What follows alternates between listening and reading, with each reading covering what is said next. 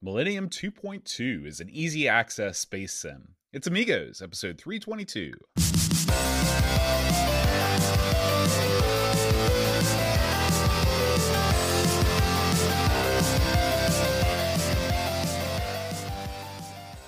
everybody, welcome to Amigos. I'm John. And I'm Aaron. And today, Aaron, we're going to be talking about Millennium two point two. Ooh. Ooh, yeah. Aaron, do you remember what you did at the turn of the millennium? I do. I do remember what I did. It was so lame. I remember, you know, when you're when it's nineteen eighty-nine or ninety and the millennium's coming, but still ten years away, you got plenty of time. And I remember talking to my friends, we're going to go out and sit on this island and sit in front of a lighthouse or go up on a mountain. Mm-hmm. And we're going to, all our close friends are going to get together. Mm-hmm. And it was going to be this big thing. All right. And ultimately, I believe I was up, gosh, two thousand. I was in, I think I was, I was still in Lexington, and I think I had a party that was no good, and I don't remember anything that happened. I don't, I don't, I don't mean that in a good way. I mean, it was completely nondescript, mm-hmm. and nothing happened. And, and on top of that, with the year two K thing was going on, I had made certain predictions oh. that did not come true. So I was well, also, you can't leave us hanging, man. What were these predictions? Well, you know, a lot of people were going bananas about the Y two K bug. Right, and right. there, I, I know when no one believes this, but I swear to you, there was something to it to a certain degree. Sure. Yeah. It could have been a problem. Okay. Mm-hmm. Did I think uh, the world would explode? No. But I thought there was a distinct possibility that things like the internet could have be affected or, uh, uh, you know, network issues yeah. and whatnot. And have, because having been in that field, I used to see stuff all the time that didn't have, weren't, wasn't Y two K compatible. And so I certainly, I made certain predictions that I thought there would be difficulties and issues that, and none of that came to pass. So there you go. So I, I was the, I was the tinfoil hat guy that night. Well, what you tell people is that, oh, it's a good thing I saved the internet, and you they make it, you just, bird. you spin it back to yourself and say, listen, I took care of some things and everything's cool. Well, they didn't realize that twenty years later, instead of one massive destruction of the internet, I'm slowly ruining it a little at a time, dude. One hour at a time. What about you? What were you doing that fateful eve? So I always thought that the, if the world was going to end in the year two, you know, January uh, first, two thousand, at least I would a be an adult. I'd be eighteen because I turned eighteen in July of nineteen ninety-nine. Yeah, and b get at least one semester of college in. Yeah. And so I did. I did both of those things, and uh, I on the the January thirty-first, I went over to my friend uh, Josh's house, and uh, a bunch of other band kids were there, and we got extremely, extremely inebriated. And, there you go. Uh, well, that's that's pretty good though. Yeah, I mean, it was pretty good. I, got. I, mean, I still I remember what I, I I was wearing one of these Suns Out, Guns Out tanks. You ever wear the tank top around at parties? I'm not a big tank tank top guy. Really? Yeah.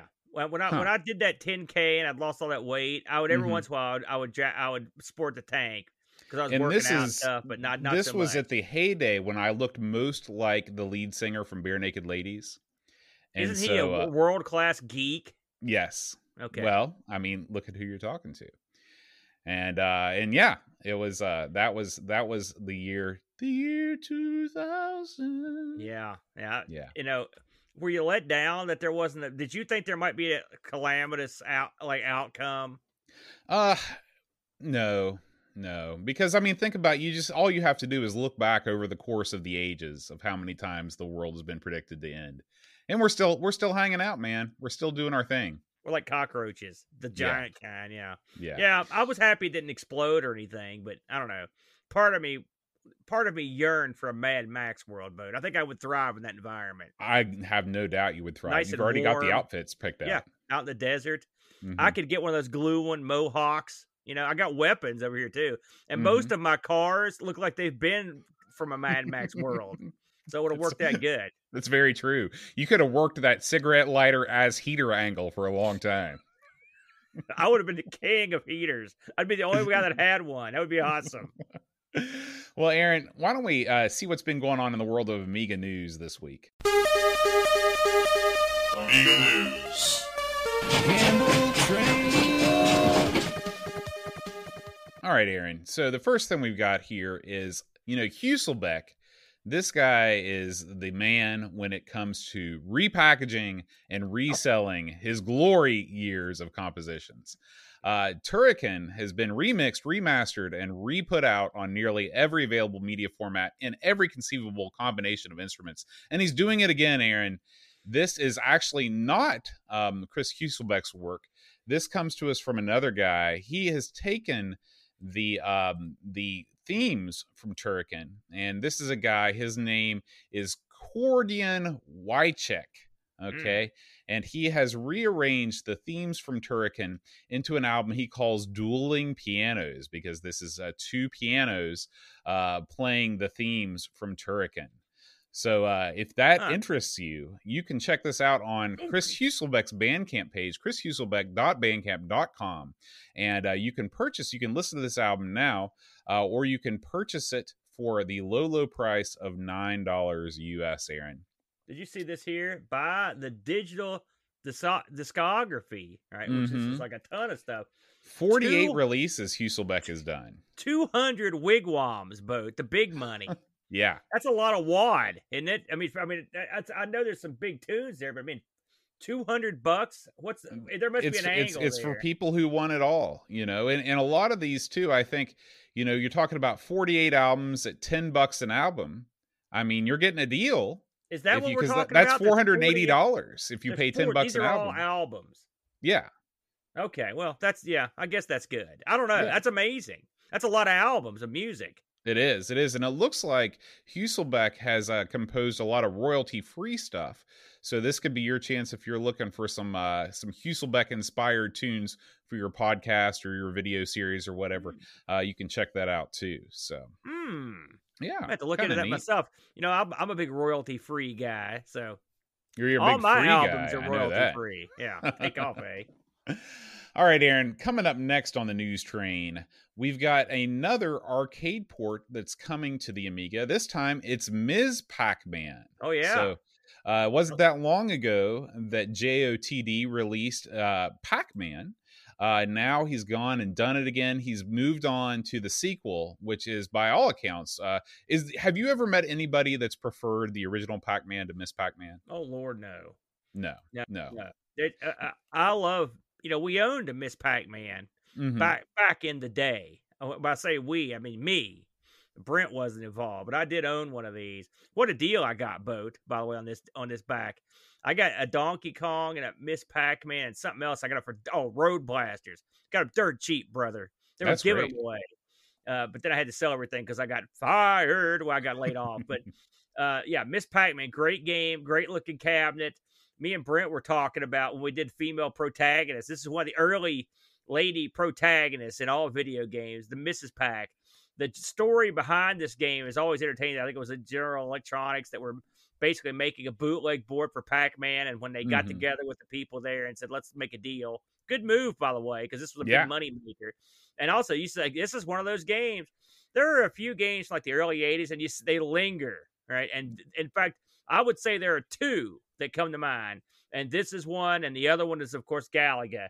You yeah. see, those are ones you'll occasionally still see out there. They're, they're so popular that Namco actually released a two-in-one cabinet just a few years ago called the Class of nineteen eighty-one uh, that features both these games in the same cabinet. So, yeah, pro- both of these games, stone cold classics. The problem with that is it's got a it's got a pay to continue feature, which yeah, that's no good. I hate no that. Good. Yeah, that's no yeah. good. I think you can turn it off though. But yeah, this looks great, by the way. Yeah, they've uh, they've they've done the right thing and made the the screen the right aspect ratio and yeah. like some, you know, Pac-Man transcodes I could name.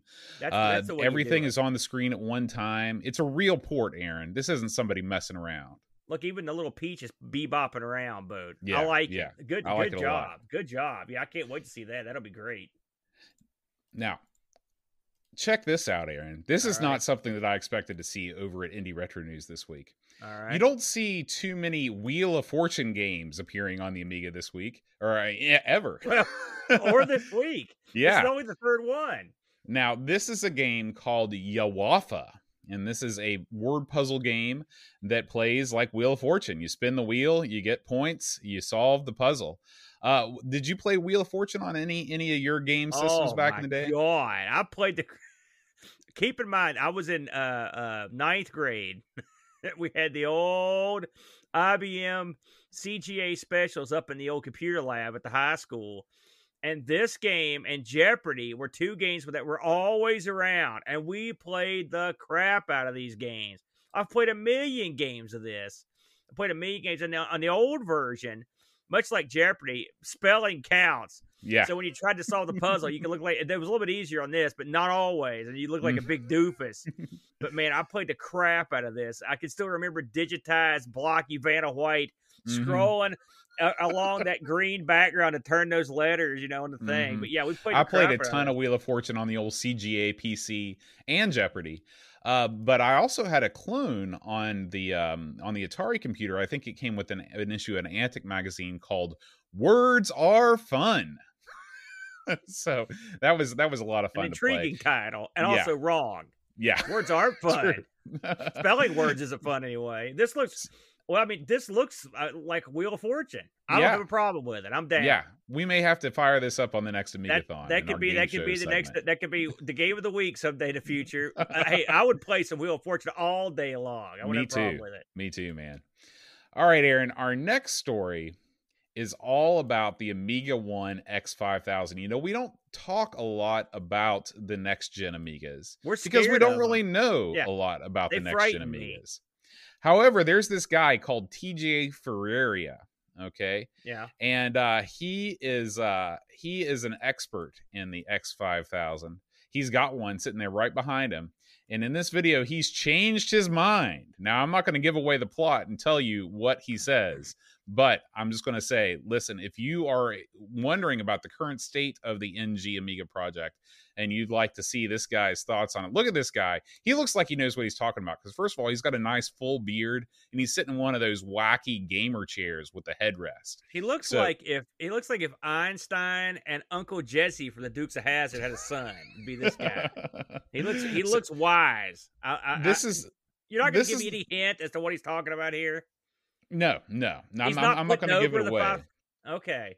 But I will say that uh, this guy has some really interesting videos, including uh, ones about the Intellivision Amico. So this, this guy undoubtedly has some opinions about things. So if you want to check it out, head over to T J Ferreira's uh, site. And of course, we have updated the link here on the news page, bit.ly slash Amiga News will take you exactly where you need to go. I apologize for the past couple of weeks where we've had a link that did not in fact work. And thank you to Pixels at Dawn for pointing that out to me. Uh, so now bit.ly slash Amiga News takes you where you need to go. You know, T J Ferreira here, I'm looking over, I'm just looking at the stats here. And there's always, he's got seventy-eight thumbs up and there's always that one geek that mm-hmm. rolls around. That he's a he's the he's like the universal hater.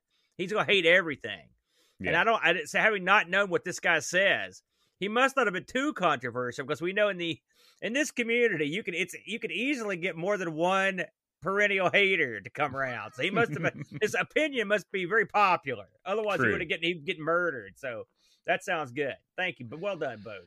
All right, and finally, Aaron, this is a new video from our buddy Chris Edwards and more of his adventures with the Terrible Fire card. So tell us about this, Aaron. Well, this was this was another one that where, where Chris goes to work. And first of all, he goes. This was interesting to me. This part here, where he fixes the keyboard on his on his five or his twelve was it five hundred. I didn't realize that you could just go get a new gimmick to put a new membrane, right? Now you did that for the Atari, didn't you? Yeah. Yeah, I did that with the Atari, but you're right. I had not heard of people making those for did other you, computers. Maybe yours, that's a thing you can get. Did yours look like... This is one of the reasons I want to talk about this. Did yours look like that with the kind of... The, just kind yeah. of stiff plastic? It, How it, like it floppy looked, was it? Was it... It was very saying? floppy. It was very oh, floppy. And, and I totally uh, did not succeed in installing it correctly. Yeah. Uh, and so oh, I ended happened? up... Uh, well, I, I, I have no skill with electronics repair. That's what happened. Um, and so uh, I ended up shipping it. the computer and the membrane to a guy in California, sight unseen from Atari age. He's just like, yeah, I do those. And I was like, all right, here's my computer from when I was a kid. And, uh, but yeah, uh, true to form, he fixed it for me, sent it back, and I haven't had a, a problem with it since. Yeah. And then the rest of the video is Chris trying to correctly configure uh, the, uh, the drive port on the Terrible Fire to do what he wants. Well, Uh, it's hard. This stuff's all hard.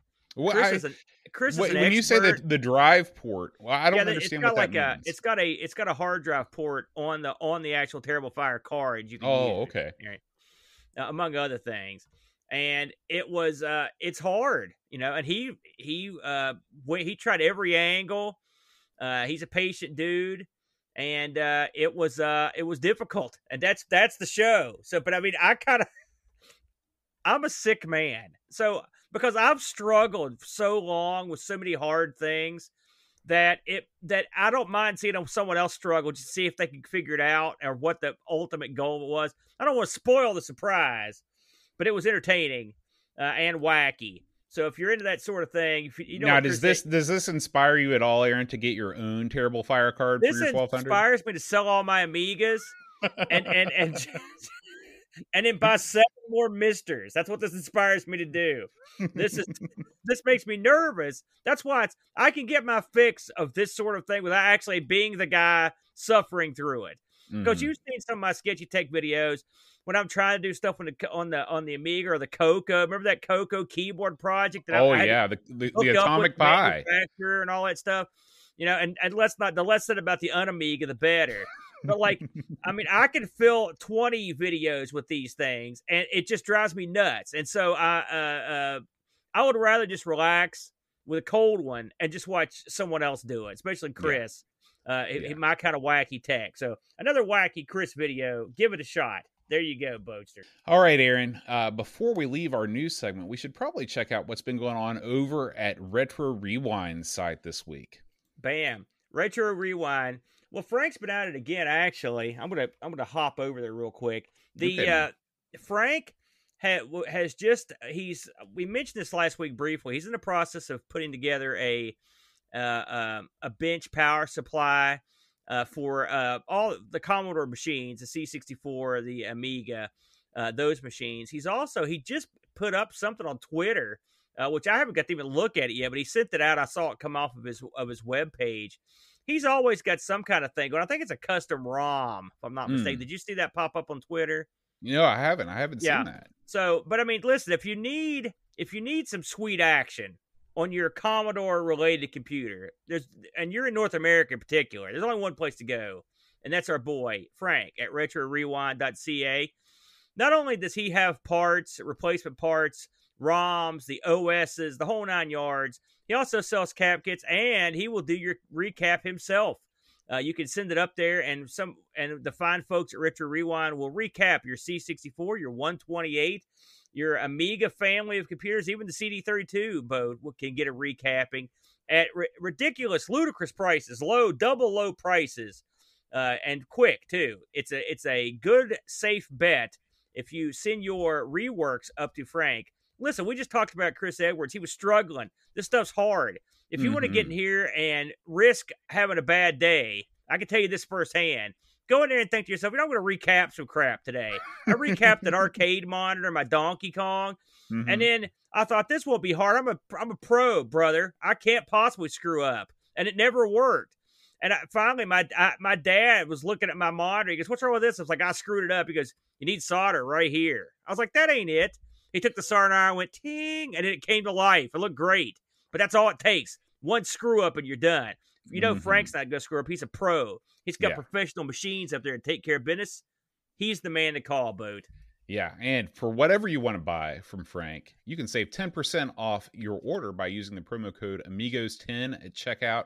We appreciate and we love Retro Rewind, and we thank them for being a supporter of Amigos. Mm-hmm.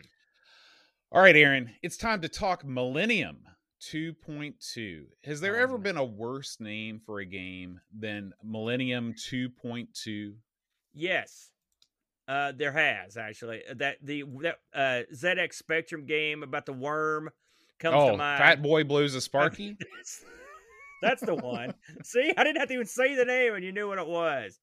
Let's talk about this thing, Boat. Millennium two point two, just like Rush, Boat. Um, released in eighty-nine. Now, I'm not going to ask if you've played this because I know there's a zero percent chance you played this. There's a less than zero percent chance I would have played this. I want to stop right here. If you're watching at home here, we're on the Millennium two point two intro screen. It says Millennium two point two. There's a triangle and it has an, uh, a couple letters under it. Now, look at that. Ed. What's that look like to you, Boat? Ed, like Mister No, Ed. Right. And why is that? Because this was made, this was, uh, uh, this thing was published by Electric Dreams. Mm-hmm. Now, I looked at this, I, I looked at this when it came up, and I was like, wait a minute. That looks just like the Captain E O logo. Hmm. Okay? I didn't so make I, that connection. Oh, I did, because I saw Captain E O in the theater boat back at Disney World. It was out when I was there with the band. Mm-hmm. And so, this is a sidebar, but I'm going to say it anyway. So, we go up, so I'm looking this up. And I'm like, you know, maybe I'm nuts. I'm going to Google, I'm going to wiki, get the Captain E O wiki. And at the very bottom of the wiki, it says, the Captain E O logo looks very similar to the Electric Dreams logo. I was like, yes! So I'm not the only one that's affirmation, not baby. But there it is. That's, so if you if you ever looked at that and wondered what was going on, that's what's going on. That's exactly what's happening. They just, and the thing is, they Electric Dreams had it first, clearly. So, because I don't know when Captain E O came up, but I think well, listen, it was later than this. Nobody's going to... The Electric Dreams folks didn't have the jack to sue M J, so he probably was playing this game. You know, he was a big gamer. It would have had to have been close, because I yeah. was in the band in eighty-nine, and this came out in eighty-nine. Mm-hmm. So it's... I, who knows who ripped off who? You know, that's I, true. That's a stupid thing to say. I'm sure this ripped off Captain... Let's face facts, boo. So anyway, this came out in eighty-nine. Uh, we mentioned published by Electric Dreams, boat. Cool name. We always like mm-hmm. that one. Uh, developed by the lamest sounding, the lamest development company of all time, Software Studios. That's the, no good. Yeah, no good. They didn't do they now. No, so hear me out on this, because this is sort of incorrect. All right, I looked into these Software Studios guys. Okay. Software Studios were Activision's U K in-house development slash support team. This comes off the Moby mm-hmm. webpage, okay? Uh, they were established in an old Electric, Electric Dreams office in Southampton, U K, mm-hmm. right, in the eighties. And they did technical and creative development for Activision, okay? Now, they were responsible for some, some titles we've looked at, actually. One title that, if you'll recall, was one of the finest titles we ever played on the Amiga, Altered Beast. Oh, yeah. It, that was the source of my never-ending humiliation, Boone. Um, they did Atomic Robo Kid, Galaxy Force one and two, I K Plus, Power Drift, S D I. None of these have anything to do with this game. And the reason no. is, this game was really done by, like, one person with some help from two others, okay? Uh, the artist, or the coder and uh, general designer of this game is a fellow named Ian Bell, or excuse me, Bird. Bird. I was going to say, Ian Bell, isn't that the guy that did Elite? yeah, no, no, I don't know, maybe. This is Ian is. Bird. Or no, it's David Bell or something like that. Anyway. Now, this is one of only two games of the Amiga. The other game is the sequel to this, which we'll talk about later on. The graphics for this were made by Jay Redman. Jay is spelled cool guy style, J A I. So I think that's, it's still Jay, right? J A I? Mm-hmm. Yeah. And the music, now you may have heard of this guy, Boatster. He's a man I like to call the Whitster, yeah. David Whittaker. He's done D W. It all. Just to go over a couple of his uh, contributions, Bubble Bobble, uh, First Person Pinball, which was probably the height of his career, uh, Golden Axe, Fright Night, gotta gotta get that in there. He, you talk about up and down uh, on, the, on the games. He went well, let's say, I mean, I, I, David Whittaker did not compose the Bubble Bobble theme. He, he rearranged it for I'm Amiga. Just saying, he this guy, he he they had him work on every conceivable Listen, game. Listen, he probably worked a couple hours a day. He knocked out some tunes, and then people would just line up and be like, hey, can I have a song? And he'd be like, here you go. It's like, listen, we're desperate for a hot theme for first-person pinball, Dave. Right. He's like, bam, I got it. I got you. Uh, he also uh, worked on Star Wars music and the music to Xenon two Mega Blast. Um, although, when you think of Xenon two Mega Blast, you think of that cool song, Bomb the Bass song. Mm-hmm. Um, this was an O C S offering, boat, so it's right up your alley. There was not an A G A, had not even been uh, pondered at this point. Now, it's funny. All the Amiga sites say this came out for the Amiga and the S T, but it also came out for DOS. I don't know why they don't right. mention that. In fact, aside from the fact that I saw it listed in like Moby and a couple other places, it's also in the book. It's on the manual. It says, here's mm-hmm. the DOS instructions for loading. Maybe it's just DOS is implied. DOS has another name. All right. Here's the name yeah. for the DOS, because you didn't like two point two, Bo. Right. This one's called Millennium Return to Earth. That's a better name. Is that... What was that? Well, at first I said Back to Earth, but that was no, no. Return, return to, Earth. to Earth. Back's not cool enough sound. Okay, what are you going? Okay, you, you're the marketing director. Which yeah. do you choose? Millennium two point two. Yeah. Yeah, because that actually explains what you're doing in the game. Well, also, I thought Millennium two point two was uh, like a version upgrade from Millennium one. Right. And, and it's not. So horrible name. Well, it, the game takes place in two thousand two hundred. I guess that's where they get it. But yeah. You know? So yeah. there you go. Um, so let's get into this game, Boat, proper. Okay. So the game, and I'm going to summarize the epic, epic uh, flavor text in the book. Okay. So you're, here you are on Earth. It's t- it's the year two thousand one hundred eighty or whatever, okay? And we have sent colonies into space. Two colonies. We got one on the moon, because, of course, the moon. Mm-hmm. Someone's got to mine that cheese. And then you yeah. also sent some suckers. I feel sorry for these suckers. They went to Mars, okay? So who'd have thunk it? Asteroid come... whacks the Earth, kills everybody. Blow uh, the Earth is still there. It's sort of like a Thundar type gimmick, you mm-hmm. know, runaway right. planet hurtling between the Earth and moon. So that was ninety-seven, of... right? Thundar? No, it's way before that. No, no, Thundar? I mean the, in oh, the year nineteen ninety-seven. Yeah, yeah, that's right. Man, good, mm-hmm. good memory, Bode. Thank you. So anyway, uh, this time a runaway asteroid hurtled into the Earth and killed everybody on it. And so the only people left are the people on Mars and the people on the moon. And you play one of the moon guys, all right? And you're running the moon base. Now, you don't get too far into the game before you hear from the people on Mars. And, of course, the people on Mars are jerks. They're like, yeah, we're like, we're take, we claim the Earth. And so we're going to kill you if you try to send probes out or do anything. We're going to, mm-hmm. we're going to consider an act of war. Mm-hmm. The book leads you to believe that the people on Mars, aside from the fact that they're mean, oh, by the way, they're kind of mutated. Right. That'll happen on the red planet boat. Mm-hmm. And so what's to do? Well, it's your job as the King Dong of the moon to get your production and whatnot up to snuff to where you can send out people to colonize, uh, to extend Earth's reach all over the place. Plus, you're trying to get enough jack together to hopefully...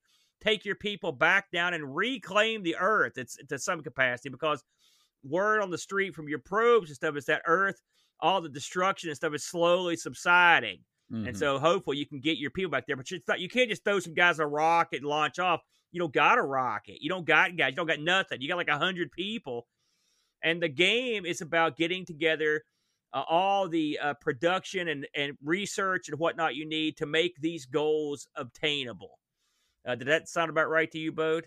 That sounds good, man. Now, before we go any further, I did watch, Kim Justice did a piece on this, and she said that this game was very, the, the plot of this game was very similar to a T V show called Space nineteen ninety-nine. I've never seen that show. Have you watched any Space nineteen ninety-nine? I have. I have. I didn't like it. Mm. I know Martin Landau was in it, uh, and I like him. Is he related to show... John Landau Murphy?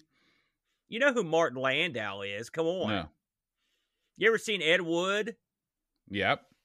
Okay, he played Bela Lugosi in that. Okay. But he's been, he's been around forever. He's been in everything. Um, so, as I recall, now I haven't seen Space nineteen ninety-nine for a while, but I believe the Earth was like, it seems like there was a nuclear incident on the, on the Earth okay. that caused them to leave in that. So it's a different sort of life-ending thing, but it was yeah. the Earth has been destroyed in that show, Yeah, too. And I believe, of course, it happened in nineteen ninety-nine. Uh, so it's funny how all these T V shows predicted we'd be screwed well before now. We showed them.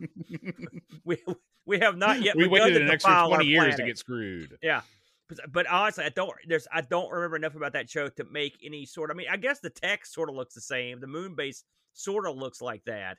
Okay, uh, but I don't. I don't know. Um, what did you think about this just coming up? You know, you read the flavor text, you saw the manual. What's your, what were your first thoughts on this thing, Boaster? Well, whenever we get a game like this, especially because it was, it was chosen by old Level Lord. Okay. And Level Lord is a fan of the strategy game. He's a, a Amigos game selection committee member, Level Lord. And I know that whatever he picks, we're always in for a treat. And by a treat, I mean, it's time to break out the manual. That's what yeah. I mean. Yeah. So yes, exactly. Which exactly that's exactly what I did too. So um, I was pleasantly surprised to see that the manual was only, you know, six pages long. And uh, and the majority of that was the story of what happened before the, the you know, what what put us into this this situation. Let me, let me, so, let me um, just interrupt you for a split second here. I printed the manual out sight unseen. I didn't even look at this sucker. I was like, I know I'm in for it because I know they're going to, I was scared. You know me when mm-hmm. it comes to these games. Oh, yeah. So I walked back to the print and I'm like, oh, man, there's like twenty, twenty-five pages here. And I look, I'm like, Le Moon, what the heck is this? And there's, of course, it's the, it's a multilingual manual. Right. And you're right. There were six pages. I, I dropped to my knees. I was like, thank you. Thank you, sweet Lord. Because mm-hmm. I was worried to death. And a lot of it, like you said, is flavor text. You're dead on. Yeah. Now, when you first get into the game, uh, I was shocked, stunned, and amazed because, Aaron, this is a game that has tooltips. This is a game when you hover over an icon on the screen, instead of making you cross-reference the manual that's printed in sixteen thousand languages, you see the word that the icon represents on the screen presented in English text in nineteen eighty-nine. Yeah. The the fact that this guy only made one game is quite possibly the two. biggest tragedy. Two games is quite possibly the biggest tragedy in Amiga's history, because he cracked the code. He cracked the code that says, listen, you don't need to have the manual ready at all times. You can put all the information you need on the screen so you can do something I like to call having fun playing the game. Okay. This is great. The U I in this was fantastic. I went through every single one of the systems and I understood what it did. There's a zoom out. There's a zoom in. You zoom in on your moon base. You zoom in on your colony. Everything makes sense except for one thing. You're going to spend ninety percent of your time on this game on the same screen, and that is your moon base screen. Okay, the moon base screen shows your moon base, which looks like uh, it's got a central hub and it's got spokes and it's got nodules that are sticking out of it. There's like six or seven nodules. Yeah. Okay. Yeah. Underneath that, you've got buttons, and the buttons say defense, resources. Um, uh, help me out here. What else is on there? Uh, life research, support, production, research, right? Uh, defense. Okay. So I'm like, awesome. Here are some buttons for me to click on, just like all the other buttons in this game. So you're clicking, nothing. Yes. You're clicking some more, nothing. You're like, yes. well, maybe I need to click on one of these other buttons and then click on this again. Nothing. Yeah. I spent ten or fifteen minutes and I read through the manual. Yeah. I'm like, yeah. what is going on? Why can I not do anything on this game? And yeah. I was getting mad. I was getting real mad because up until this point, I was having a good time. Well, yeah. Here's the here it, for for whatever reason they put those buttons on the screen, but you cannot interact with them at all. They yeah. show you the status of whatever is going on. For example, like uh, you're if you know if everything's good, it's green. If you've got stuff that needs to be done, it's yellow. If stuff is bad, it's red. Those those colors change. The buttons change colors, but to actually interact with the different parts of the moon base, you have to click on the correct nodule.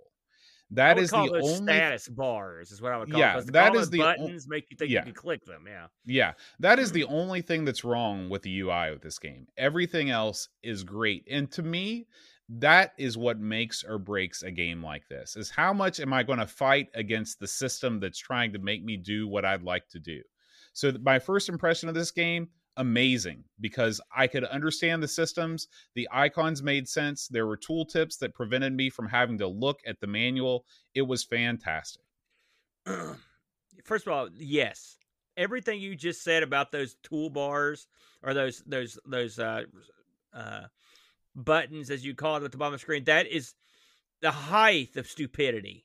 Not having those be clickable mm-hmm. because you're clicking around that moon base and that stuff's not labeled. I mean, you're clicking so quick, you know, it says it at the top, but you, it doesn't say it when you're on, you know, it's, you've got the button at the bottom. Why would right. you not let you use that? That doesn't make right. any sense. Now, I don't know if they're, I don't know what the, I don't know. I don't know what's going on there.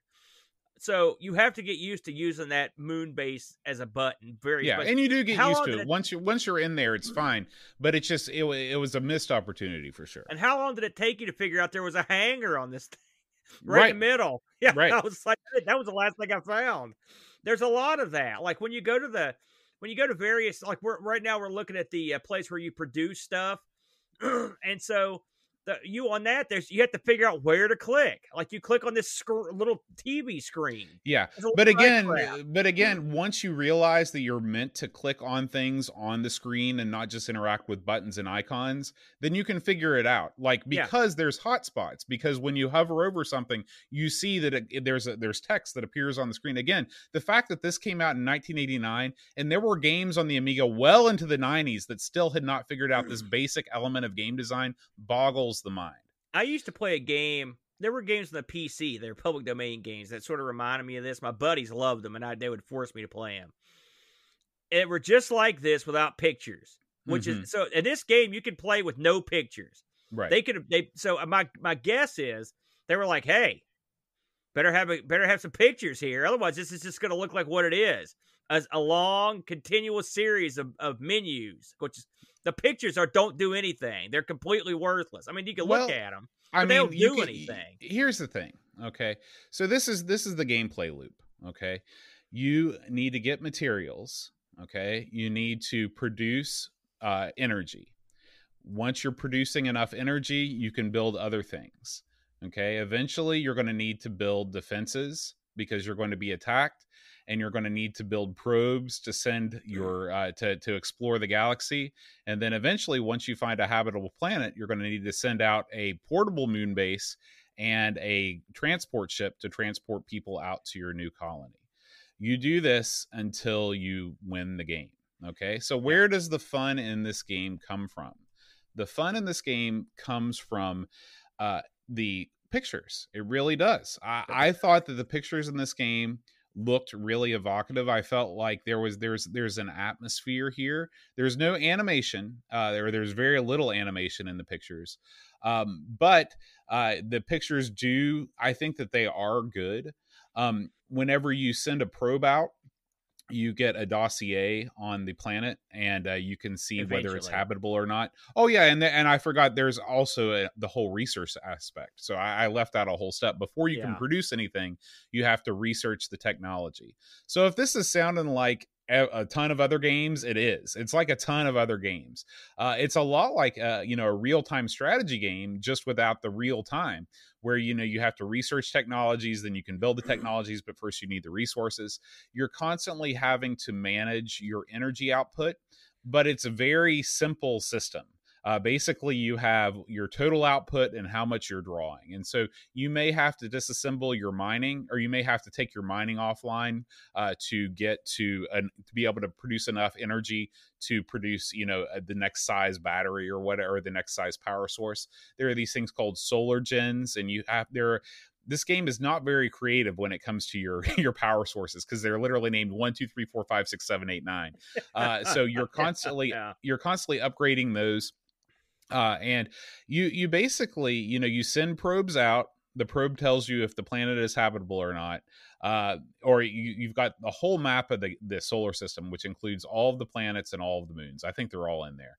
Um, now, Plus, uh, like a few other things like asteroids are in right. There. And there's an asteroid field. Okay. So other things that you do in this game, you have to get materials from other places because the moon doesn't have every material that you need. So what you have to do is you have to build a mining ship, and the mining ship is called like the Grazier or something like that. Okay. Yeah. This is another place where the game falls short, because I would have liked to have seen a screen that explained what the ships were without having yeah, to consult yeah. the manual. Yeah, That's information that they could have easily put on there uh, in a in a dossier, because you have you have a log, you have a, a database, and you, you know in your planet you you could have easily had another screen in your database screen that just gave you a rundown of all the ships, basically all the things in the game that that you can build. That would have been really useful. But anyway. You send your ship out, your mining ship out to the asteroid belt, and every once in a while, uh, you get... Oh, and I forgot to mention the way that time progresses in the game. So you physically advance time in the game, which is interesting. Um, you uh, you basically, you do all that you can do, and whenever you feel like you're done, it's almost like a board game. It's like Civilization. Uh, when you're ready to advance time, you can either advance by the hour or you can advance by the day. Um, one of the design flaws in this game is that there are not enough, uh, there's not enough times where advancing things by just an hour makes sense. Uh, when you go into orbit around a planet, it takes you forty-five minutes to land. So that would be a, an opportunity for you to just advance the clock by an hour. But by and large, the action is so slow in this game that you're going to want to advance by the day pretty much all the time.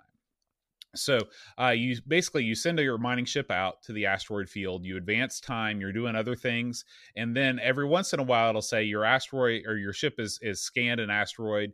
You can decide whether you want to put the contents of the asteroid in the hold and bring it back to uh, your moon base, or you can leave it and you can just not do anything, or you can wait for the next one. Now, there's a couple things that are, I think, that are bugs in this game. One is that once your ship picks up the contents of an asteroid, it can't scan any more asteroids. You can leave it out there as long as you want, but it never picks up another scan.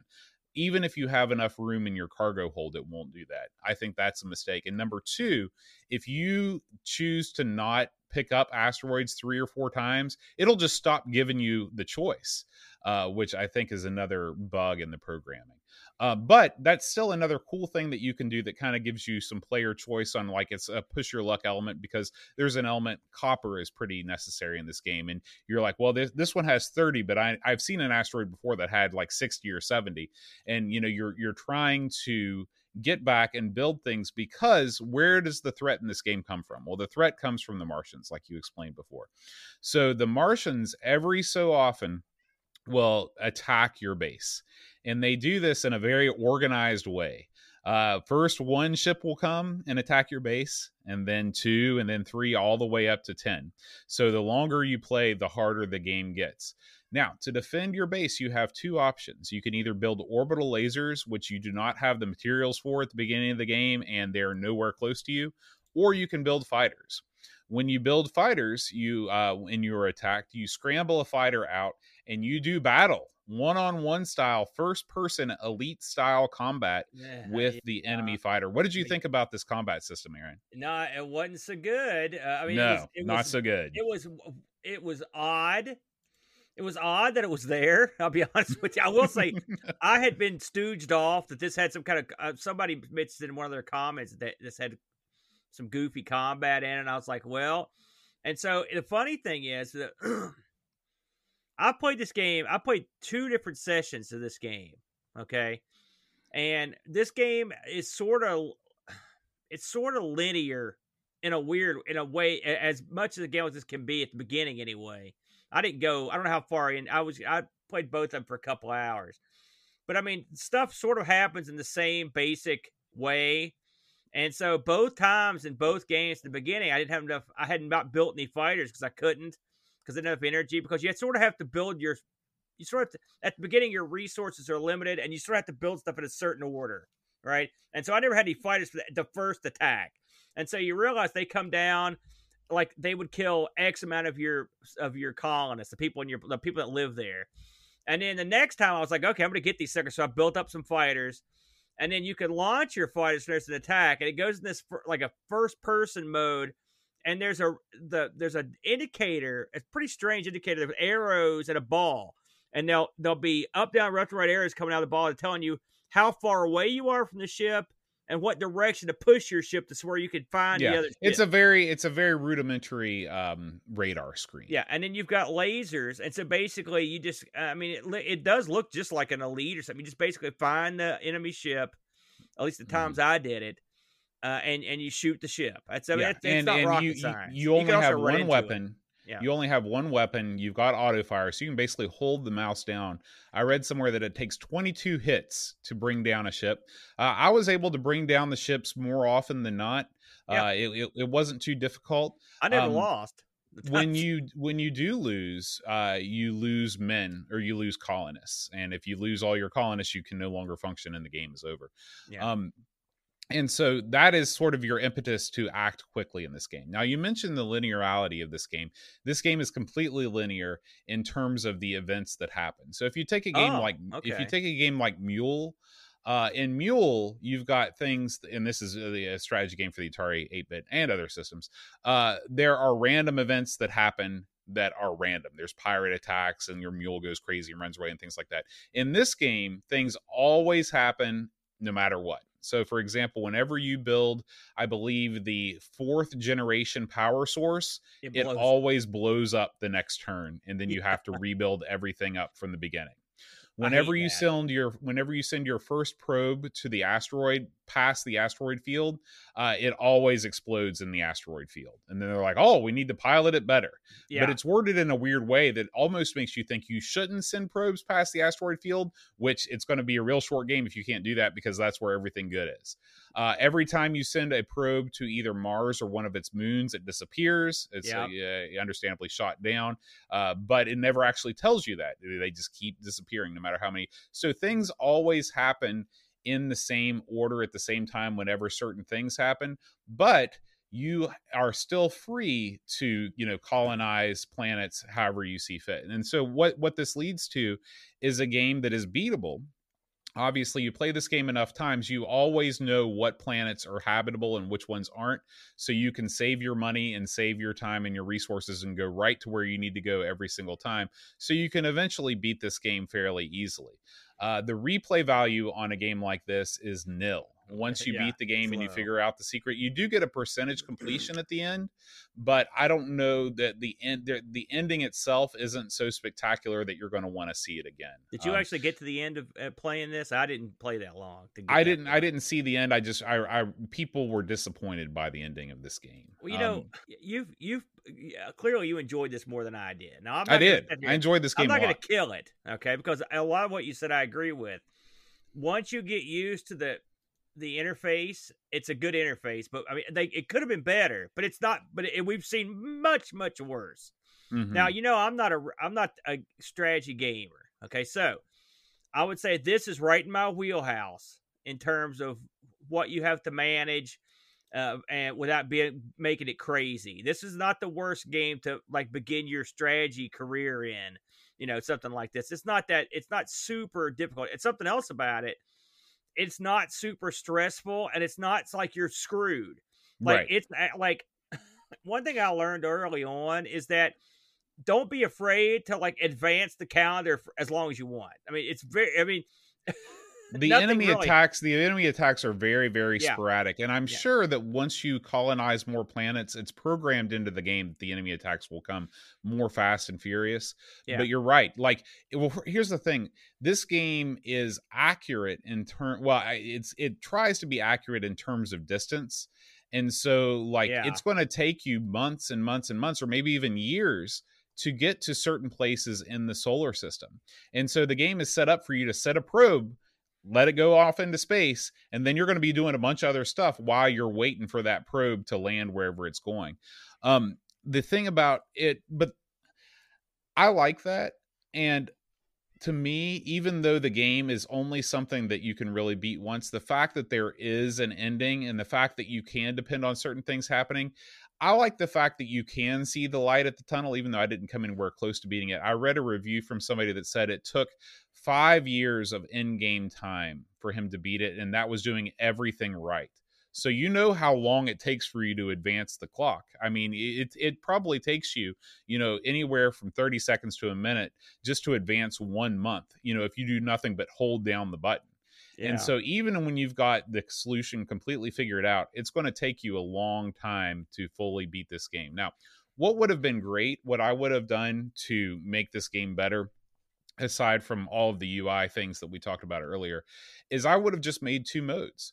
I would have made a mode that had like story mode, and then I would have had just a, another mode where the, the planets were, you know, habitable or inhabitable random. You know, you just make a random seed and then you go from there. It's it's sort of weird, and I really would like to talk to the coder to ask him why that was that would that would be more difficult than making such a linear game in the first place, because he must have known that once you figure out like once uh and I can't remember the name of the moon, but one of Jupiter's moons I think is the first place where you can actually land and it's a habitable planet, um why you couldn't just make it random every time you started the game, and that way you could play this game literally forever. Yeah yeah, yeah. I uh and something else, you know, the uh, the Martian colony, as far as I can tell, Uh, I, I, they would attack occasionally, and I believe you could get to the point where you could go attack them. I never did, But, I mean, I don't think they were actually doing it. I never saw them, like, in deep space or anything yeah, like that. Yeah, I don't like, think that they do anything but attack you. Yeah. And that, that, that the A I is, is definitely, yeah, it's definitely a, a weak point in the game as well. I agree. I'll be honest with you. I'd got to a point in this game. I'd built all my uh, powers. You, like you mentioned, not every mineral is available on, on the moon. Mm-hmm. For example, uranium comes to mind if you want to build right. the orbital laser, okay? Right. Which is great for product, protecting the moon, obviously. You get an orbital laser. Uh, and it's something you could you can research all this stuff, but you can't build it. Okay, there's several things you can't build. So what that means is you have to go off planet and to, to with probes to try to find these resources.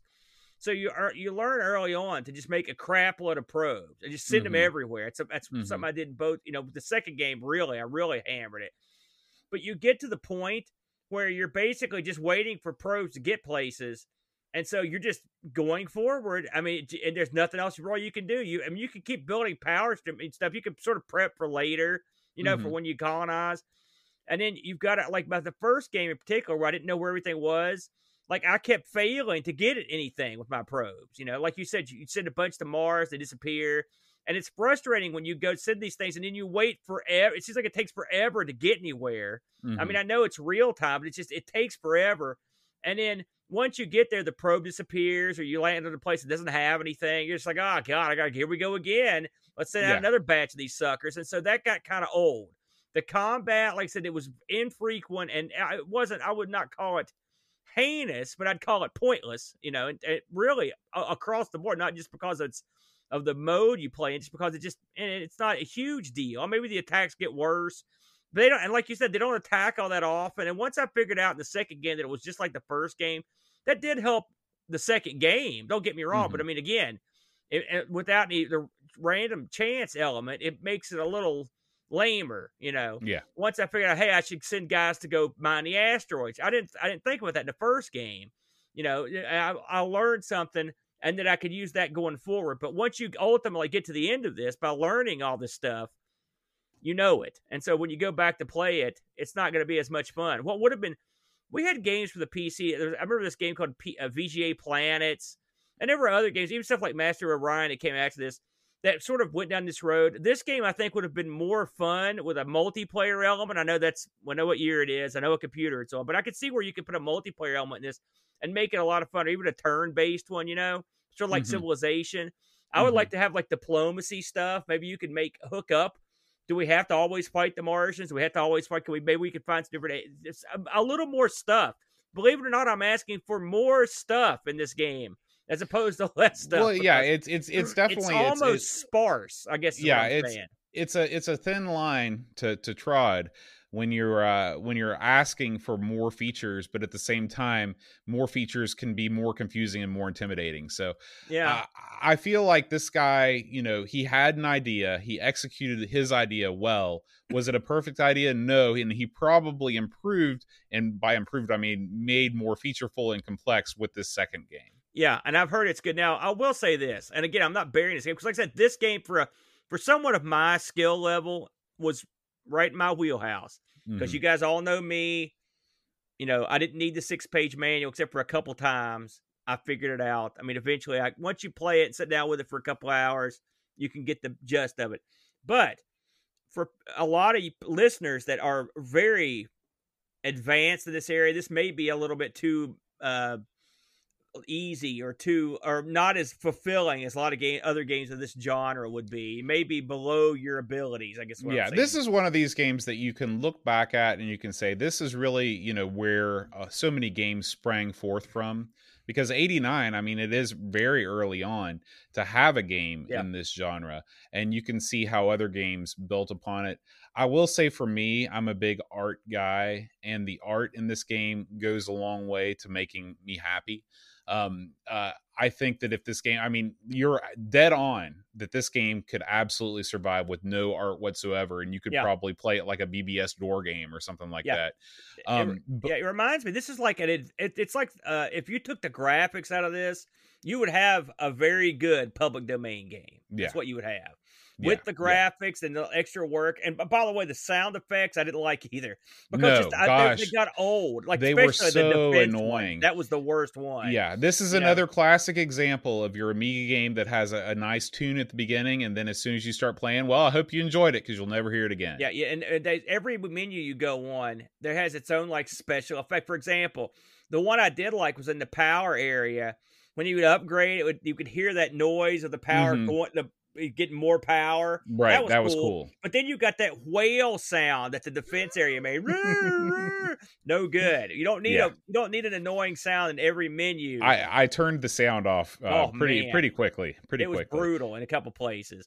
Yeah. Uh, and and there are some elements of this, like the the the map, where, the space map, where you can map in and out, or even when you advance the days and you see the. the universe spinning around, the planets. I mean, there's some advanced behind the scenes work here that I, I, they probably could have taken a little more advantage of than they did. You know, th- there there are a couple things that I think were wasted opportunities. One is that you you do not need to ever zoom out.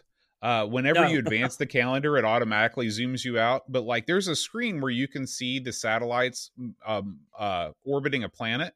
Uh, you know, your ships or whatever, but there's no reason to ever look at that screen. It's totally yeah. useless. I didn't know it was there until I was wa- getting, I was watching a playthrough, getting some tips, and I saw the guy go there because I never went to it. You don't need to go there, mm-hmm. like you said. Right.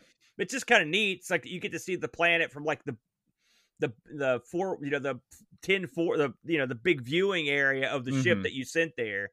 Right. You know, but yeah, I mean, a perfectly playable game. It plays fine. Uh, it's it run fine. If you need something, just a, a light game. Maybe if you've got a son or a daughter that's coming up, you want to get them their feet wet, this would probably wouldn't be the worst way to go. I yeah. mean, it's, I, I'd say this is a lot easier than say like Civilization or something. This game reminds me so much of if Mule was not a multiplayer game, if it was a single player game. It's sort of like the trading economics equivalent of like a four X game, of like a very, very early example. But what saves Mule is that it is a multiplayer game. And if this game had that turn-based multiplayer component, it would have been, you know, really, really good. I think this is a lot easier than Mule, personally. That's just me, uh, Boaster. Um, you know, I'll, just for fun, I uh, had a look. You know, we mentioned that this came out on... Uh, the S T and DOS. Uh, I went ahead and, and pulled up the DOS, the S T version, I should say, just for comparison. Mm-hmm. Yeah, guess what? They're eerily similar, as you can tell if you're watching at home.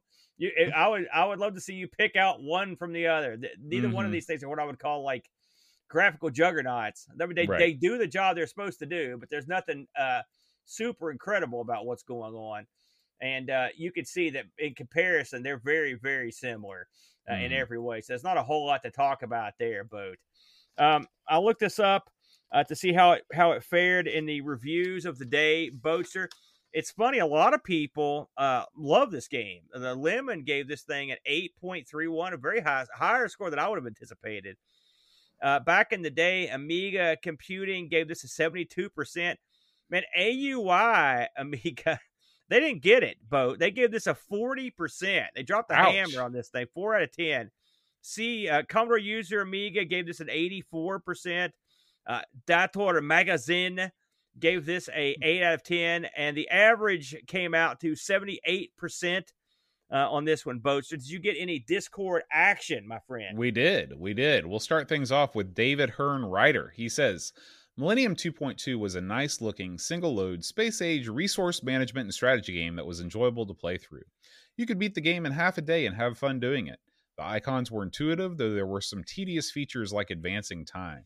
I preferred yeah. it to Detrius, Detrius, I wish I knew how to say that, the sequel, though that end screen was a letdown. I give it eight out of ten mineable asteroids. Dave Velociraptor says he's only played the S T version, but it's a fantastic four X strategy game.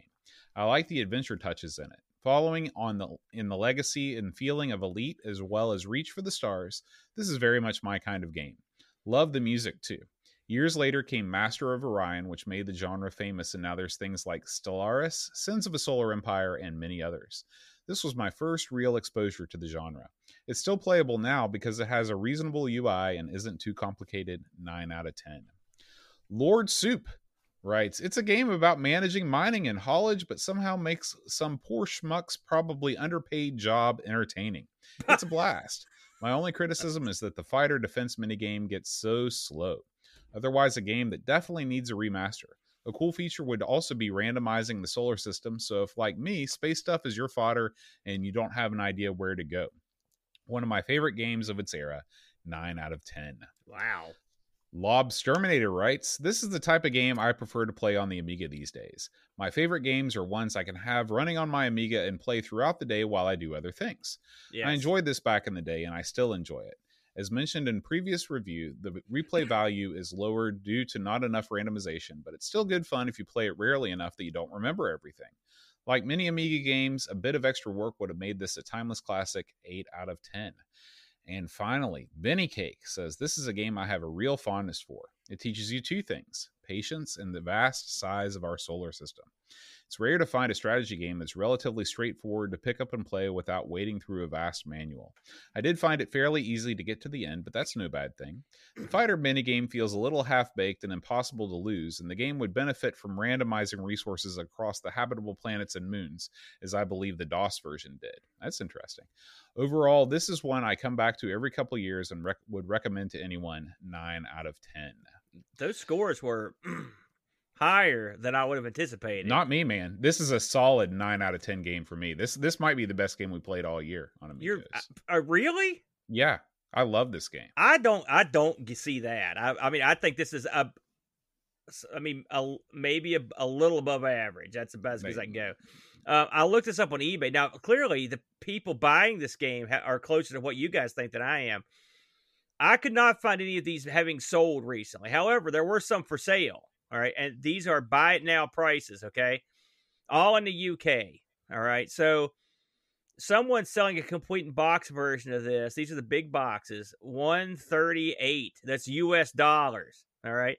Then another guy was like, oh, yeah, I'll sell mine for one hundred twenty-four. I saw one hundred fifty-two. And some real lucky gentleman's trying to get one hundred ninety-seven. These are all complete in boxes. So they're out there. And these were all buy it now prices. So if you're real hard up for this one, I mean real hard up, get out the checkbook, because those yeah. are some those are lofty prices, boat. So I'm this tells I me mean that- this is this is one of the classic games, in my opinion. This is one of the classic games for the system. I cannot believe that this doesn't that people aren't talking about this, and people are still talking about freaking Shadow of the Beast as one of the greatest games of the well, Amiga. I mean, first of all, I'm surprised it, for a game that's so ballyhooed, apparently, we I'd never heard of it, not at one time, and I, I'm guessing you hadn't either. No, never. Uh, and never. so, so I don't know. Maybe it's just there's a certain group of people that really, really dig it. It's not Probably crap. So. Don't get me wrong, but some people like it more than others. There you go. True. Bro.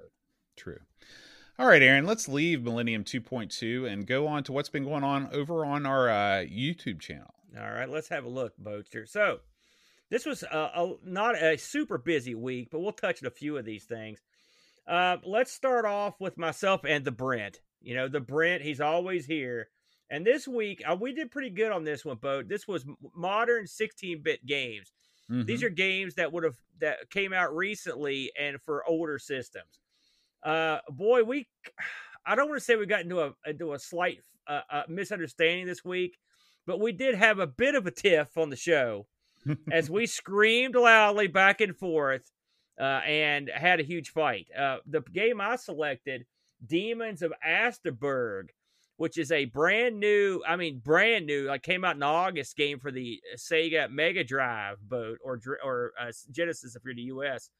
This is a, I think they call these a Metroidvania style uh, game where you run around and my favorite part of this game is the fact that the whole basis of it is a, a, an agreement between demons and humans that went awry. And I can't Who imagine. could have imagined the demons would have reneged on the deal? When I read the backstory for this, I did I cackled out loud at the stupidity of the humans.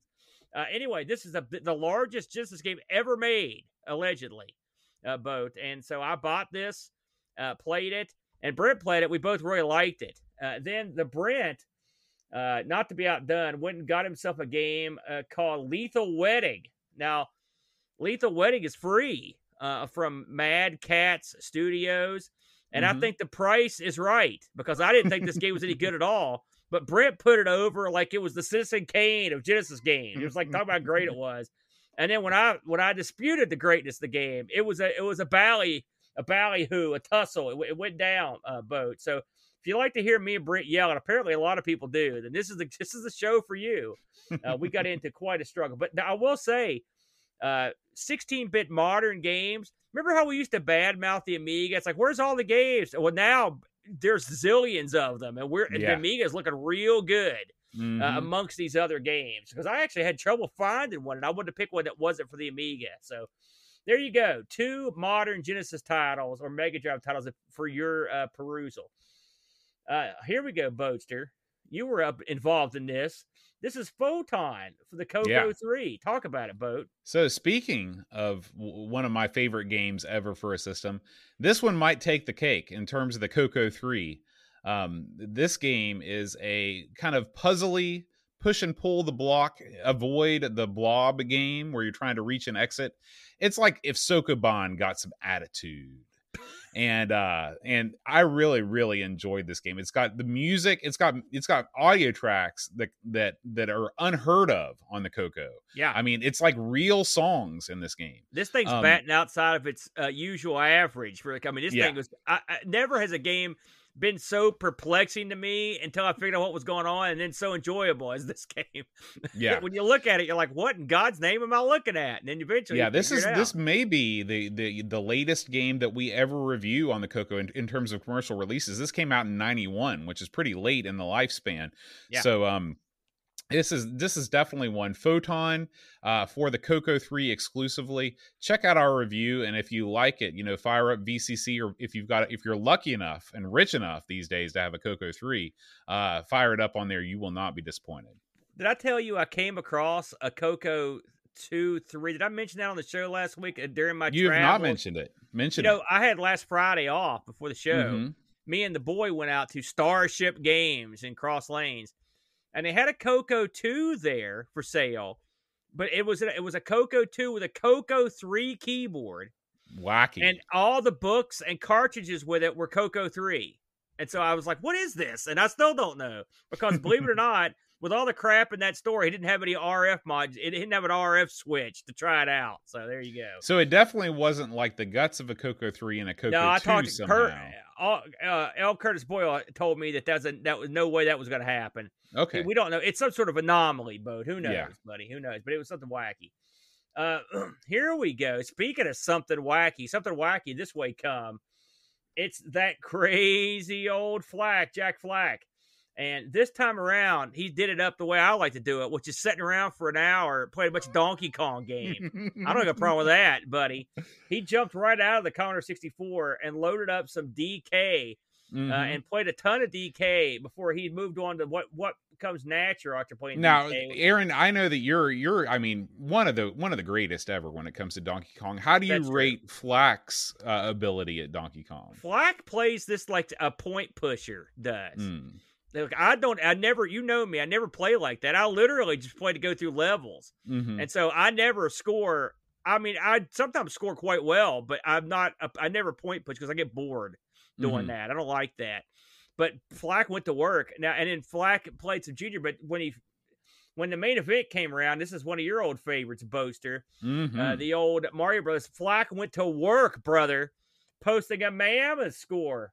On here, let's see if we can get to the score he ended up with. It was a mighty, mighty score here. It's like one hundred sixty-seven thousand, something like one hundred fifty-three thousand. one hundred fifty-three thousand. Yeah. That's up. Now, me and you, we'll, we can tangle up in the one hundred fifty K zone now and again, but it was still cool now to do again. That while streaming. I was very impressed, Boat. Yeah. Uh, plus, listen, when you tune into a Flack gig, there's not just some geek playing games.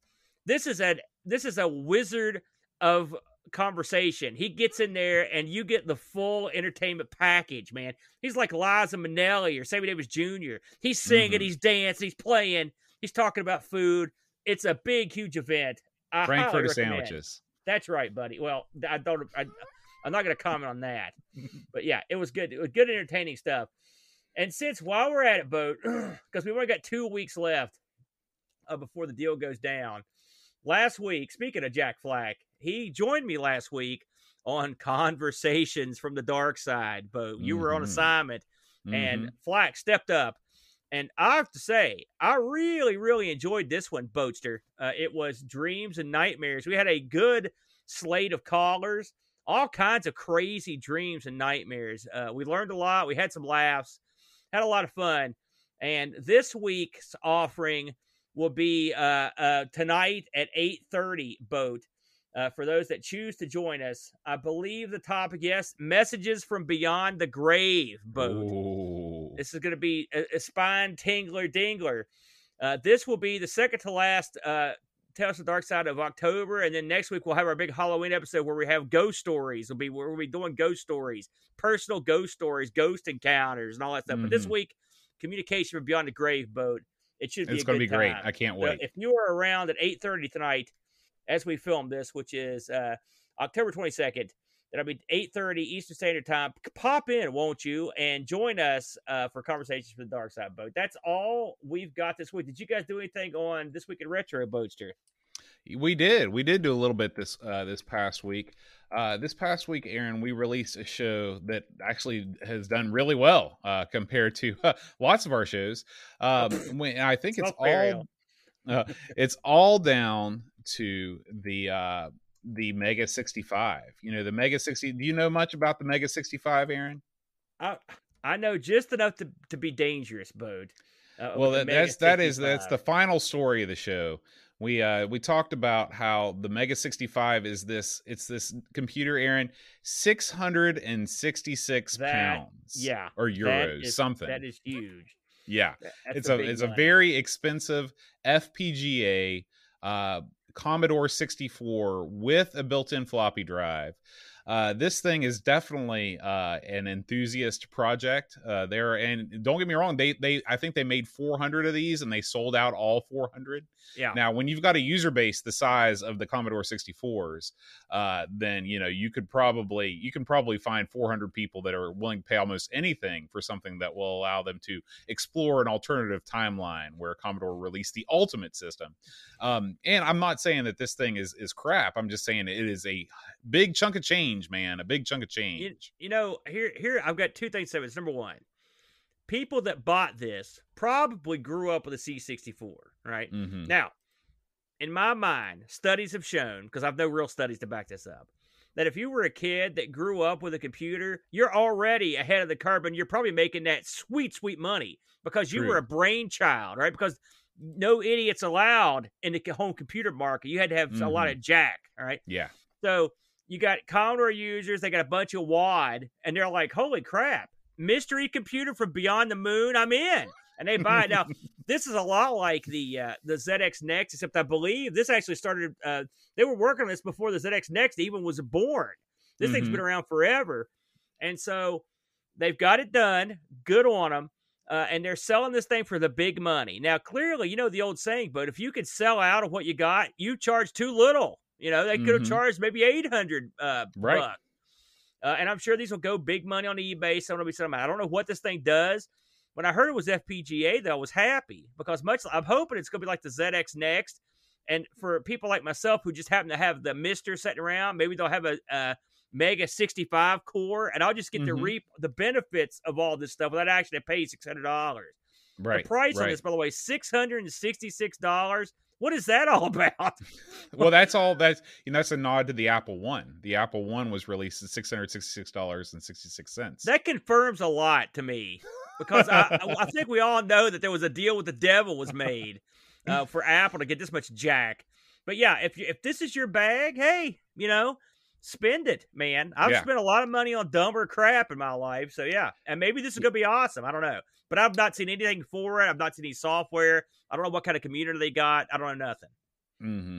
We also talk about a finger-length sized Atari twenty-six hundred, Aaron. This has got to be the smallest console that I've ever seen. It's the mini R F modulator, the first story of the, the uh, show. This thing is so tiny, Aaron, that uh, it, it comes with its own T V set.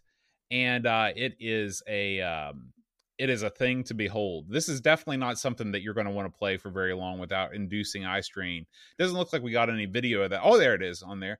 Uh, have you seen any? This is by a company called Super Impulse. I watched. And, uh, I watched this on your show. Okay, so mm-hmm. I am up to speed when it comes to This Week in Retro, and I can tell you, I think that, first of all, when you said this, when the, the title threw me because it was like R F, uh, uh, mini R F modulator. I thought to myself, man, someone has made an R F modulator for these old machines to make it real easy to hook them up to H D M I or something. That'll be cool. That's not what it is. No. Someone, and by the way, the, the kid playing uh, Dance Dance Revolution with his hand, that's the geekiest kid I've ever seen right there. Take a look. I don't know whose hand that is, but that's a geek, brother. I think this is the stupidest. No, it's amongst the stupidest things I've ever seen. Now, I know, uh, here we go with this whole thing. You're going to put the stuff on your shelf or whatever. But now the shelf crep's getting so small you can't even see it. You know? What are we doing? And the fact that this has a usable joystick, it doesn't make a lick of sense. It's what the hell was this? I don't even want to. And it wasn't it super pricey or something? No, the the the the, the one good thing, I don't know. There might be multiple good things about this. It's only thirty-five bucks, so it's not going to break the bank, especially coming off the Mega sixty-five. You can buy a real Atari for that. But. Yeah, that's true. That's true. Sakes. But anyway, we talk about this is, you know, th this last week, we really let it all hang out. That, we, yes. we went long. We went real long on uh, on on this week in retro, and uh, people hey, responded Dad. well. So if you want to listen to me and Neil kick back, talk about being freaks and weirdos back in middle school, you can hear about the Star Trek convention I attended. Uh, all the things that, that, that make you happy. Um, check out This Week in Retro. We got a new episode coming out tomorrow morning. Yeah, it was great. It was a great one this week, but I'd say I was mildly amused by your wacky stories, but the Dance Dance Revolution kid, that one really, I, I, I can't, I can't fight you on that. That is, I was sitting at a rest stop. I was taking, I was at a rest stop. I was on a job and I looked at them. I'm like, what? I laughed out loud, uproariously. I bet the people around me thought I was on crack. I was laughing. I was like, what is this? Bizarre, but very yeah. good, though. I enjoyed it, man. All right. And just a quick update on our community score challenges. Uh, we are still running, of course, the rough and tumble uh, high score competition on the Amigos Discord. And uh, this is the final day to get your score in for Mikey for the Z X Spectrum, because we are taping Mikey uh, on our Sinclair this Sunday in two oh, two man. short days. Uh, speaking of that, uh, if you've got a, a Sunday afternoon where you're living free and easy and you want some uh, retro computing uh, shows to listen to, we are recording uh, our Sinclair, our show about the Z X Spectrum, uh, twelve hundred X L, all about the Atari eight bit, and the Coco Show, of course, all about the Tandy color computer. We're doing those back to back to back, starting at three P M Uh, this Sunday, and who knows, if we're feeling froggy, we might tack on and ask the Amigos after the at the end of all that. So Crazy. You can hang out with me and Aaron all afternoon. You know, and just in case, Bode, that uh, there's two more little uh, things I want to announce real quick. Uh, just in case you haven't gotten enough of us, uh, it, it, by by by popular demand, uh, we have tentatively scheduled the next uh, International Computer Club. I'm telling everyone this now, so you can you can file your grievances or applaud or mark your calendars, but uh, we're going to do another one of these things, Bode, and we're and by popular popular demand, we're going to start much earlier. We're going to tentatively plan this thing for four P M Eastern Standard Time on January twenty-ninth, twenty twenty-two. Okay, twenty twenty-two. So this is not a Super Bowl weekend. There's no football on this day. If you're an American. There's nothing going on, Boat. There won't be any baseball. It'll just. That's How's there no football that weekend? Is that huh? the week before the Super Bowl? I already Bowl? checked. There's nothing. There's no. That's there's crazy. No, they're having the playoff games the day before. It's all part of like oh, or the yeah. day after. It'll it's be one a of Saturday. Those deals, yeah. So if you are interested, uh, Boat will be putting up a sign up sheet probably in the next month or so, and then you can probably the next couple of days. We'll and we'll mm-hmm. we'll let you start signing up. Uh, now, starting at four o'clock does not necessarily mean we want to run six hours instead of four, for example. But uh, sign up now. Get in there. Uh, the last International Computer Club was Top Shelf. I've liked them all, frankly, Bo. Mm-hmm. They've all been good. And uh, there's always an entertaining uh, gimmick. One more quick item before we move along.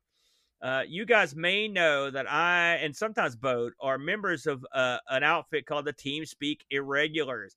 The oh, TeamSpeak yeah. Irregulars on uh, a, a week from tomorrow, that'll be October thirtieth, will be having their TeamSpeak Irregulars Halloween Spooktacular boat. It's going to be uh, all horror games all evening long, and everyone will be wearing costumes that night. Oh, they're, they're very excited. I was not about aware of that. Boat. Yeah, this is just, I'm just, Even I'm the now chud? Releasing it. This is everybody. Wow. It's going to be a happening. Uh, if you aren't familiar with it, The TeamSpeak Irregulars have their own chit, uh, Twitch channel. It's called The TeamSpeak Irregulars. It's on Twitch. If you type in The TeamSpeak Irregulars, all one word, you'll come to it.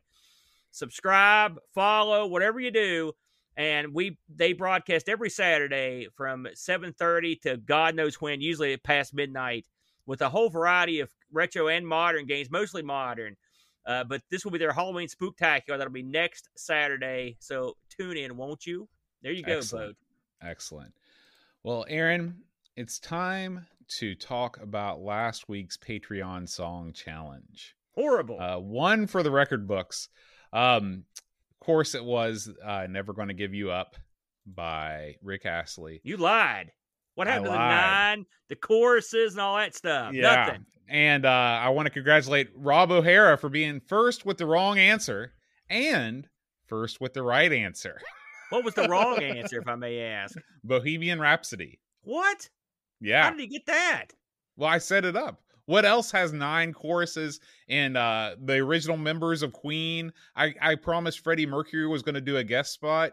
Listen, no one was buying that. Good Lord. So, congratulations to Flack, Super Tech Boy, Heavy Systems Incorporated, Jugglebox, Alien Breeder, Gary Heather, and Andy Craig. I'm sure many, many more guessed that one. Uh, and uh, yeah, that was a that was and and again, hats off to Lobsterminator for programming in that mod. You know, in order to get that to sync up correctly with the track that I was singing along with, he had to actually go in and like make micro adjustments to the mod's timing and do all kinds of wacky stuff. To get he's a he's a wizard. He's a wizard with the tracker, Aaron. Never has someone struggled so mightily to provide something to someone that was going to so brutally destroy it. That's true. Truer words have never been spoken.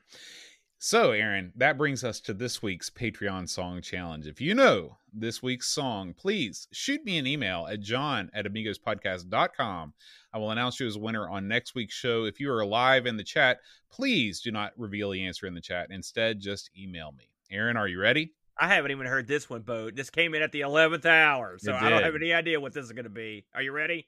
Let's do it. Here we go.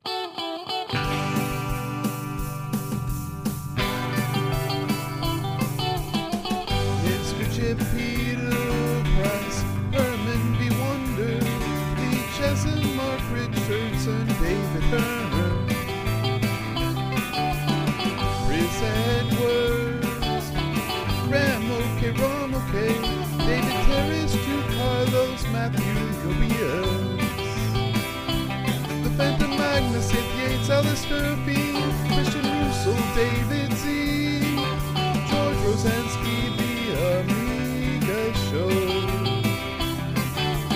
Daniel Crabtree, Super Famiki, Crazy Loomis, William Winter, Scar, Heavy System, Bending Braghorn, Mark Byron, Olaf Olpinski, Jonah aka Simulant, Alien Breeder, Dave Velociraptor, Calvert Boy, Lake Vincent, Daniel Williams, Luke Hudson, John Cook, Bomb the Bass, Proto in El Sol, Incisive Tech Mage, Jurgen Mysticola, Bernard Lucas, Jerry Dinnington, Sword Love Reflection, Simon Ledge, Captain Crispy, Kilobytes, and Captain Gary Heather, free lunch with cake balls.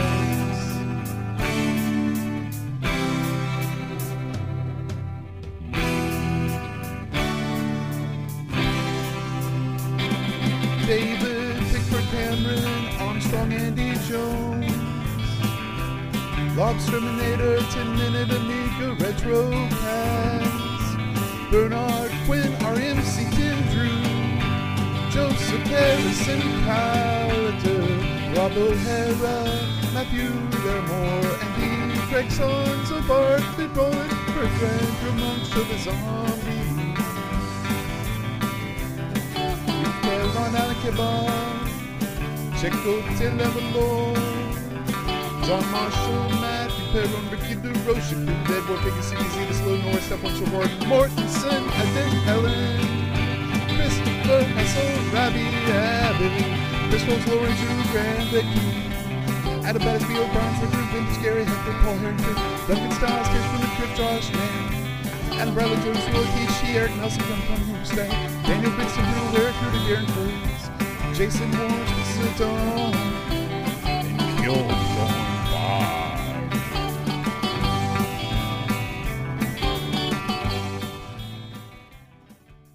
All right. So I want to give a special shout out to Bruno Langer, uh, Marie, the foreign exchange student that was staying with us for a while. That is her father who contributed uh, all the guitar parts to that number.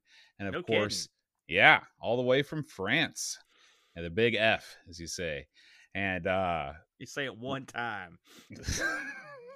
Of course, we've got Reflection on bass. And the one, the only, Graham Webke, brought to you by Red Cymbals. Very good. Hey, you know, I, I almost forgot. We forgot something in the news I want to touch on real quick. You know, this past weekend, both Amy West uh, went down. Yeah. And I did catch a little bit of the of the live presentation there, including uh, uh, I saw a couple Amigos T-shirts floating around. Really? Uh, including, including the M C was wearing one. And uh, I, that's I'm always down. That's awesome. Uh, this looked yeah. like quite a show. They had it looks like they had a pretty good turnout. Uh, boat. Uh, there was a lot of uh, technical. Uh, uh, there was a lot of technically based speeches and whatnot. That you know, there we're doing games for a reason. We too dumb to I don't know anything about some of that stuff. But uh, congratulations on from by all accounts was a uh, a few. Uh, uh, a few shout-outs. Thank you, Tinmar. Tinmar says there were a few shout-outs for us, but uh, congratulations on what looked to be a total success, Boat, and uh, hopefully next year, once the unpleasantness has passed, Amy West will continue to grow and be another major success. So well done, boys. Absolutely. Congratulations, guys. Uh, and, of course, congratulations to all of our Twitch subscribers. Thank you so much for uh, supporting our channel through Twitch. We hope you enjoy watching us live, including Lumen eight oh eight, Picard twenty ten, Blow Jellyfish, Back to eight bit with Hermsky, Gary Heather, Mitsuyama, Great Owl G, Bite Links, Ami Steph, Frodo N L, E O four oh seven seven, Barkbit, Real Retro Dude, Wing Chun Wolf, Brock one oh one, Jedimon, Dah, Crabs M T G, Flip Blop, Pixels at Dawn Gaming, Buck Owens, Super Famiking, Jigglebox, Retro Jerry, Thurso Board, Twilight Zoner, Super Tech Boy, John Marshall three, Pakotake, Still Adolescing, Monza Mess, Macintosh Librarian, Neg Sol, Metabird, Air Jury, Scumboy, Benz six six six, Texas Foosballer, Captain Chaos D K, Mister Toast sixty-five oh two, Jay Borchers, Edvin Helland, and O R O M. Thank you guys so much for supporting us through Twitch. Thank you. All right, Aaron. Next week on Amigos, it's our ever popular. People are just banging down the doors for another one of these. It's the Spooktacular, the sixth oh, annual Amigos oh, Spooktacular. Oh, no. These are always death, Boat. Oh, God. So we've got two two big titles, Aaron, to talk about next week. We got Horror Zombies from the Crypt, which was suggested by Amigos Game Selection Committee member Brutal Barracuda, and P D Game Bloodfest, which was suggested by the Dunk, Duncan Styles. Well... Oh, man. Okay. Well, we'll play them. As we've never had a successful Spooktacular, not one. And maybe six is our magic wearing, number. When you were wearing that green outfit, those were particularly unsuccessful. I've never been so happy to be over here. Uh, if you wear it next year, I'm going to be far away from that. You weren't invisible to me, Boat. That's oh. true. I wasn't. I think it was skin tight. All right, guys. We'll see you next week. Until then, adios. Adios.